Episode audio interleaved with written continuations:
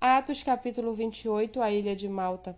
Uma vez em terra, verificamos que a ilha se chamava Malta. Os nativos nos trataram com singular humanidade, porque, acendendo uma fogueira, acolheram a todos nós por causa da chuva que caía e por causa do frio.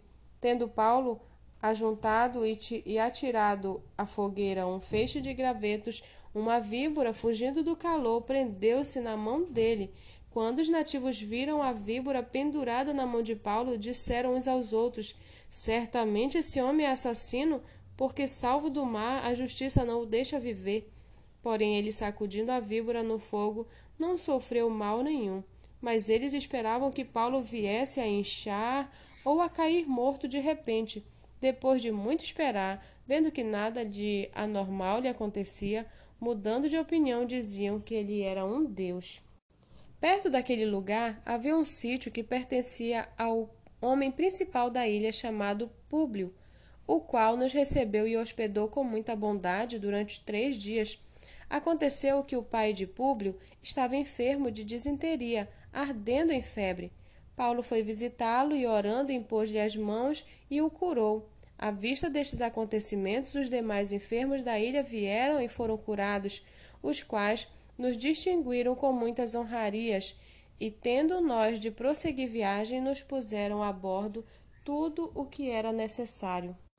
Três meses depois, embarcamos no navio de Alexandria que tinha passado o inverno na ilha. O navio tinha por emblema os deuses gêmeos Castor e Pólux.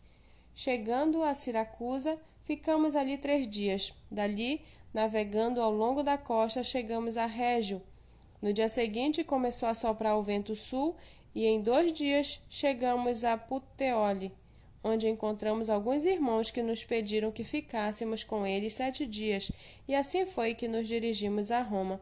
Tendo ali os irmãos ouvido notícias nossas, vieram ao nosso encontro até a praça de Ápio e as Três Vendas.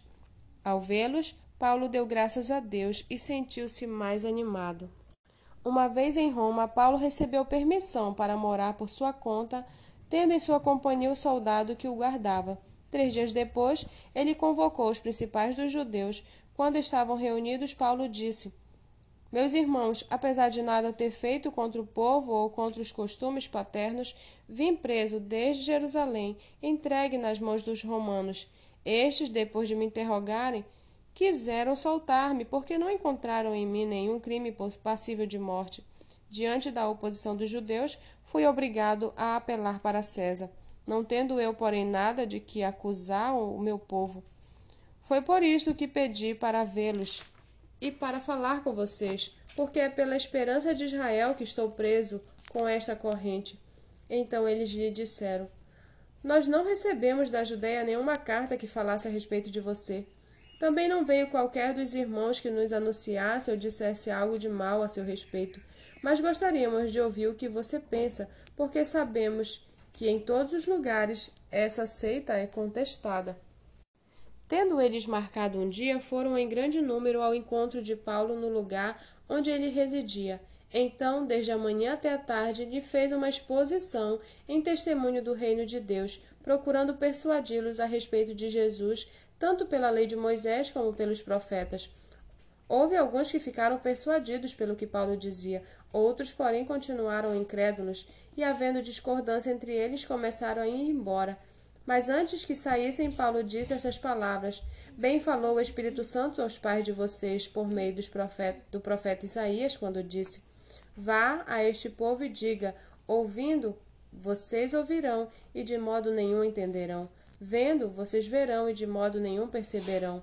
Porque o coração deste povo está endurecido, ouvindo com os ouvidos tapados e fecharam os olhos, para não acontecer que vejam com os olhos e ouçam com os ouvidos, entendam o coração, entendam com o coração e se convertam e sejam por mim curados. E Paulo concluiu: Portanto, Fiquem sabendo que esta salvação que Deus oferece foi enviada aos gentios, e eles a ouvirão. Ditas essas palavras, os judeus foram embora, tendo entre si grande discussão. Durante dois anos, Paulo permaneceu na sua própria casa, que tinha alugado, onde recebia todos os que o procuravam, pregava o reino de Deus e, com toda a ousadia, ensinava as coisas referentes ao Senhor Jesus Cristo, sem impedimento algum.